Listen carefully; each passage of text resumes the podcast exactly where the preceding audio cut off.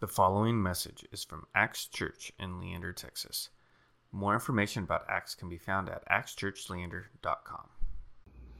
And as he was setting out on his journey, a man ran up and knelt before him and asked him, Good teacher, what must I do to inherit eternal life?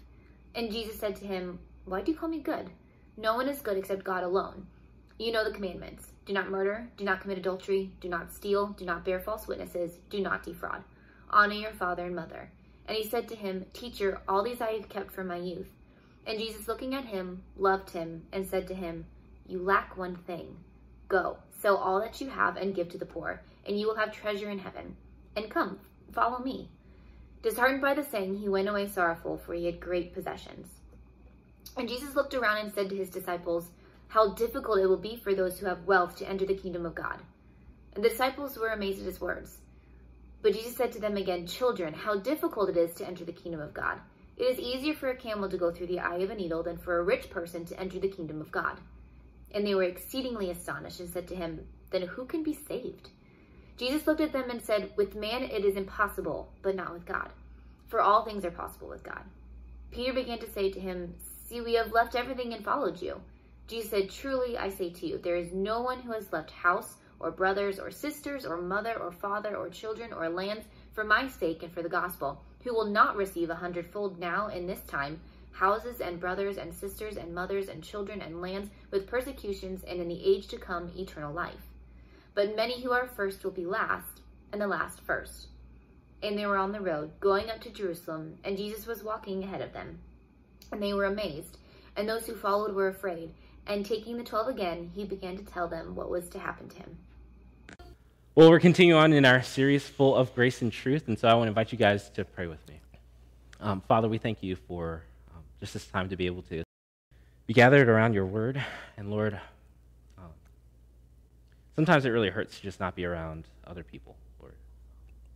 Sometimes it's uh, a little disheartening. So, Lord, we pray that, that your word will give us comfort as we're um, together virtually, Lord, online. Lord, I pray that you be with every family, Lord, that um, as we talk about this idea of being full of grace and truth, Lord, that you will continue by your Spirit to just pour out on us um, each and every day. Just remind us of your love and that truth and that grace that, that died for us on Calvary and rose again Sunday morning, Lord. Um, we thank you and just pray that you be with us during this time. In Jesus' name we pray. Amen. All right, so we've been going uh, through this series full of grace and truth. And one of the first questions I want to ask is how many times do we miss something that we're not looking for? How many times do we miss something that we're not looking for? So, uh, a lot of times, uh, I kind of think about this question um, whenever I'm driving. So, I've been in Leander for about five months now, I think. Um, time has kind of flown by since uh, COVID has hit. But I've started becoming a little bit more familiar with the area and kind of getting um, just around to different places, kind of in our local area. And it's so great because I always use my GPS for everything. And um, at points when I'm coming from someplace or when Chrissy and I are coming from someplace, like I don't need to use my GPS, which is really great. And that's like a huge like goal to have to be so familiar that you don't need to figure out where you need to go because you already know where it is. Um, but most of the time when Chrissy and I go out, usually I'm the one that's driving. And uh, it's not because Chrissy doesn't like to drive. She's a great driver. She loves to do it. Um, but usually it's because of my kind of self control of wanting to be the one that's in the driver's seat, being in control of the car. And maybe that's an issue that I need counseling for. But, um, anyways, but there are some times when Chrissy uh, drives, and that is um, a great thing because I can sit in the passenger seat. And usually, if you guys are ever driving and then you sit in the passenger seat, it's easy for you to kind of get a completely different perspective on what's around you, right? And so we miss things that, that we weren't looking for before. And oftentimes, when I'm sitting in the passenger seat and I'm driving, there are times where I'm like, oh my gosh, I had no idea that that was, that was there. And Chrissy's like, oh, that's been there for forever. And so it's easy for us to miss something that, that we're not looking for. And that's kind of like the same way with our faith as well. That sometimes we can become so focused on um, what's happening in our own lives or, or focused on things that are not of Jesus that, that we miss what Jesus has been offering to us, this, this grace and this truth. But, but become, we become so focused because, because we're in the driver's seat of our own lives, right? We think that we're in control and we know everything. And um, it's, it's important for us to be able to take this kind of like faith awareness test to be able to see where Jesus is showing us grace and truth when we're not looking for it. It's kind of like this video that I want to show you um, that was taken a, a couple years ago. Go ahead and check this out. This is an awareness test. How many times does the team in white pass the ball? If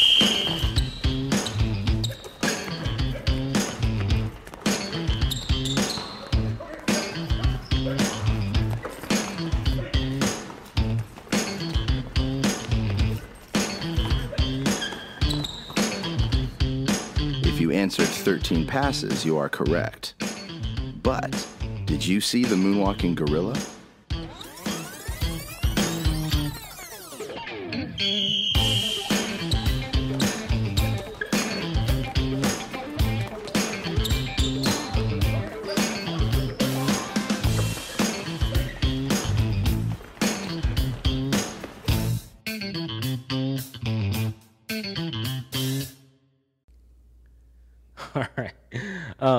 I want to know how many of you guys uh, didn't notice the dancing gorilla um, in the video the first time, um, because it's so easy for us to miss uh, something that we're not looking for.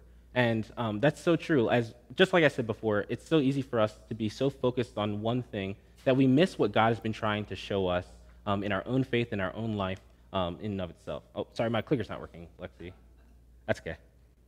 Um, it's easy for us to be able to miss something that we're not looking for, which is why it's so important for us to be able to have this series full of grace and truth. Because so many times in our lives, we're, we're searching for things and we're, we're pursuing things that are not Jesus. And we're, we're looking for things that uh, try to make us feel better about ourselves or to help us in our careers or in our other vocations.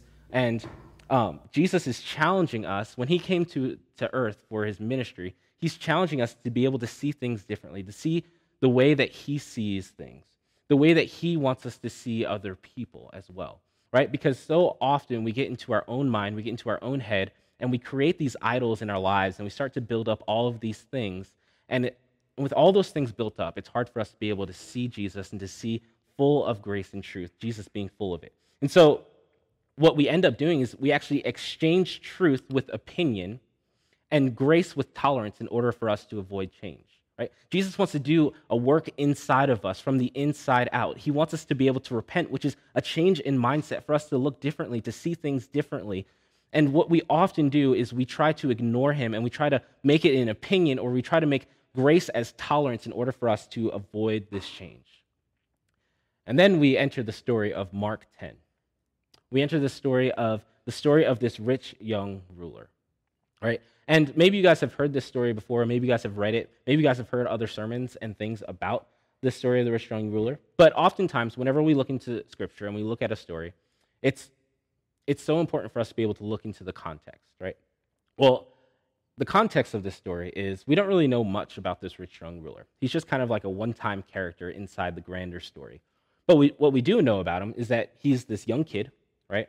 Um, we know that, uh, well, he was rich, and we also know that he was Jewish as well. And what's so important for us to understand is that back in uh, early times, if you were Jewish and you were kind of faithful to your um, to your faith, and you were following God and you were following the commandments, and you ended up having to have like a lot of money and a lot of property, you were known to be hashtag blessed, right? That was just the assumption is that if you had a lot of money and you you were a Jew, that means that God has given His divine favor to you and has blessed you. That was the assumption. All right, and if you think back to our, ser- our sermon series uh, a couple weeks ago, uh, we started talking about the family line of Jesus, and we started talking about like all these dysfunctional families. But if you start all the way back at Abraham, what happens is uh, there is um, there's Abraham, and God blesses him and his family. It's like I'm going to make uh, you be father of all these nations, and he has all this property and all these riches and, and all of this, and then you scroll down into the story of Jacob, where he kind of works his way up into um, just kind of getting more, uh, more wealth and more riches. And then you keep going down the family line, you get into Ruth and Boaz. And Boaz already has a lot of property, already has a lot of, of money, and then he inherits it whenever he marries Ruth. And then a couple generations after that, you get into David, who is king of Israel, and so he has divine favor with God. And then you get a generation down and you go into Solomon, right? And Solomon, we know, is like one of the richest people that ever lived, right? And so it's easy for uh, people in the Jewish faith, faith to assume that if you had a lot of riches, that means that you were directly blessed by God, which we know is not true, but it's just the assumption of the culture during that time. And this rich young ruler, he goes up to Jesus and he's like, Good teacher. He goes, What must This is an awareness test. eternal. Oops. You want to click down to the purpose center? There we go. There we go. What must I do to inherit eternal life? And one of the things that a pastor has told me once before is the problem with this question today is that people aren't asking this question anymore. People just assume that in order to uh, have eternal life or to get into heaven is to just do really good things. Or maybe people aren't asking this question because, well, because they're not worried about eternal life. Maybe people are just worried about just the temporary life. Maybe people invest their entire life trying to build up their career or build up their possessions or uh, build up some great things so that when retirement comes around, you can kind of just sit back and hang out and say, man, I got the life. This is great. This is awesome. And so maybe the question that people are asking is, what must I do to have a good temporary life, not to have eternal life? But it's easy to miss something that you're not looking for as well, right? And what Jesus does is he answers this question and he's like, hey man, did you follow these commandments? Did you do all these things? Because like I was there like when they were written and like I followed all these different things and like, you know, maybe you should follow those. And this rich young ruler's like, man, I got that. I've been doing that since I was a youngin. I've been doing that since I was little. I got that down packed. Okay, what else do I need to do? And when Jesus hears this reply, he, he looks at this rich young ruler, and in scripture it says he loved him. And he says, You lack one thing. Go sell all the possessions that you have, give to the poor, and you will have treasures in heaven. And then come follow me. And that's the last thing that the rich young ruler wanted to hear. It's the last thing that he wanted to hear because that was the hardest thing for him to be able to do because it says he loved his great possessions. Because what he wanted to hear was words of affirmation, but instead he, word, he heard words of transformation. You see, he didn't actually want to be changed. He just wanted to know what he had to do, anything else that he needed to check off his list in order to get this eternal life, in order to achieve it, because it was the one thing that he didn't have was eternal life. He had all these possessions, all these great things. He probably had friends, he probably had a lot of family, and so he had all this stuff, but what he didn't have was this eternal life which he was seeking after. But money can't buy you eternal life. And, in the same way for us, oftentimes we don't want to actually hear the truth.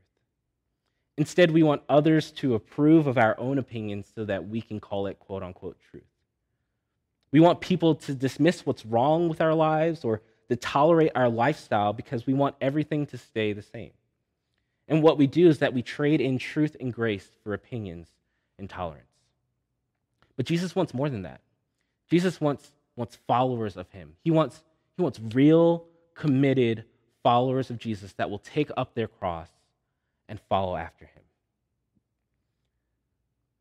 And so, what Jesus was offering was something that, that this rich young ruler wasn't looking for but it was so much better than that.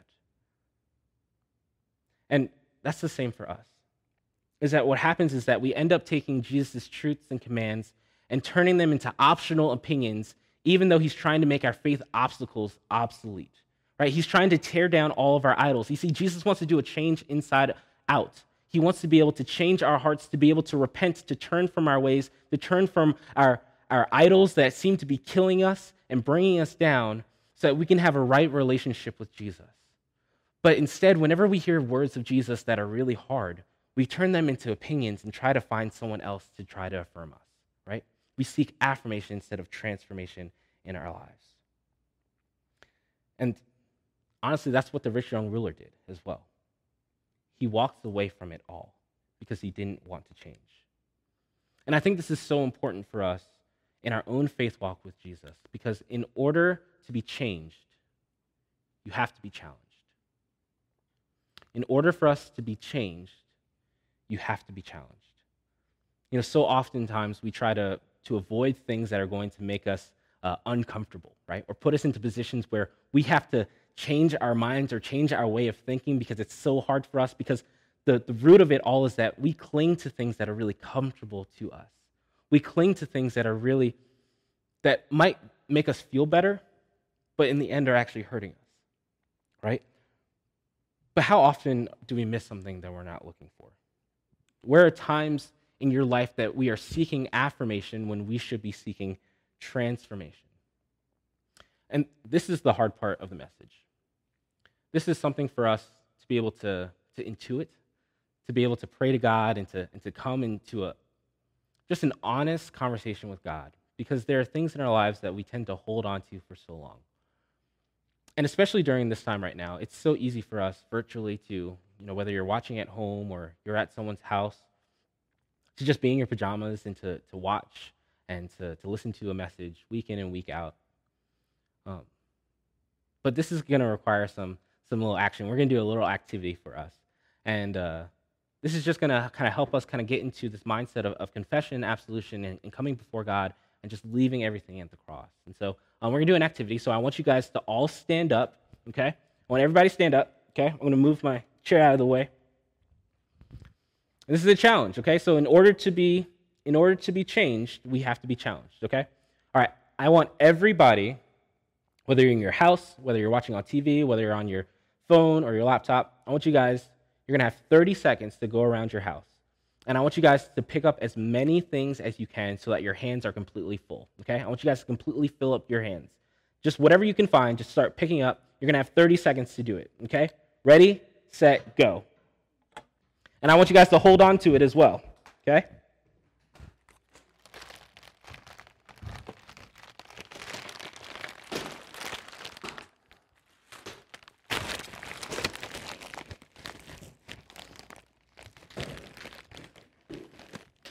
All right, we got about 20 seconds left. I know you guys might sound. I everybody here. I wish I could pan the camera because everybody here is doing it right now. All right, got about 10 seconds. All right. Josh has a chair and a candle. Okay. All right, let me grab, grab my clicker.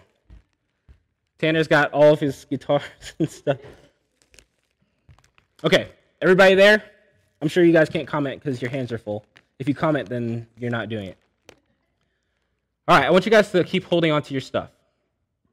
Keep holding on to it. Might be might be really heavy, but this is so important. That in order to be changed, we have to be challenged. I want you guys to think about all the things in your life that you guys hold on to. Imagine the things that you guys are holding on to are the stuff that you turn to whenever things get uncomfortable or when life goes really wrong or when life is really bad. Maybe it's maybe it's the half truths and the cheap grace that you guys turn to um, that make you think that you're following Jesus, but really you're following the Jesus of your mind. Maybe it's the the deep dark things that you don't want anyone else to to see. Maybe it's the maybe it's the things that make you feel valuable Maybe it's money, maybe it's possessions, maybe it's clothes. Maybe it's like working out so that you can feel healthy and fit so so you can make yourself kind of feel valuable. You know, part of the issue with the rich young ruler is that he had so many possessions and so many things that when Jesus was trying to offer him grace, his hands were full. He had too many things, and he couldn't accept the gift of that grace to be able to follow Jesus. And this is where the gospel comes in, because when we want to follow Jesus, the, the act of surrender is such a hard thing for, you, for us to be able to do, to be able to repent and to let go of the things that we hold on to. Because Jesus wants us to take up our cross and to follow him. And part of taking up your cross and following him is emptying your hands. When you guys empty your hands and you see that there is nothing else that you have, when you have Jesus, you have everything that you need. And when you look at yourself, you look at the, the image of what Jesus has done for us, that he has emptied himself completely so that we could be full. Jesus wants to do something in and through us to change us. But in order for us to be changed, we have to be challenged. And we face this spiritual conviction of do, do we take up, do we leave everything behind, take up our cross, and follow Jesus? Or do we leave Jesus behind, take up our things, and follow the rest of the world? So now we're going to go into a time of confession and absolution. And confession is a time for us to be able to, to specifically name the things in our lives that, that we put before God that we, we often try to hold on to instead of surrendering to the God of the universe, Jesus himself, who, who takes these things and puts it at the foot of the cross where he laid down his life. Thank you for listening to this podcast from Acts Church in Leander, Texas. Feel free to share this message with others and stay connected with us at actschurchleander.com.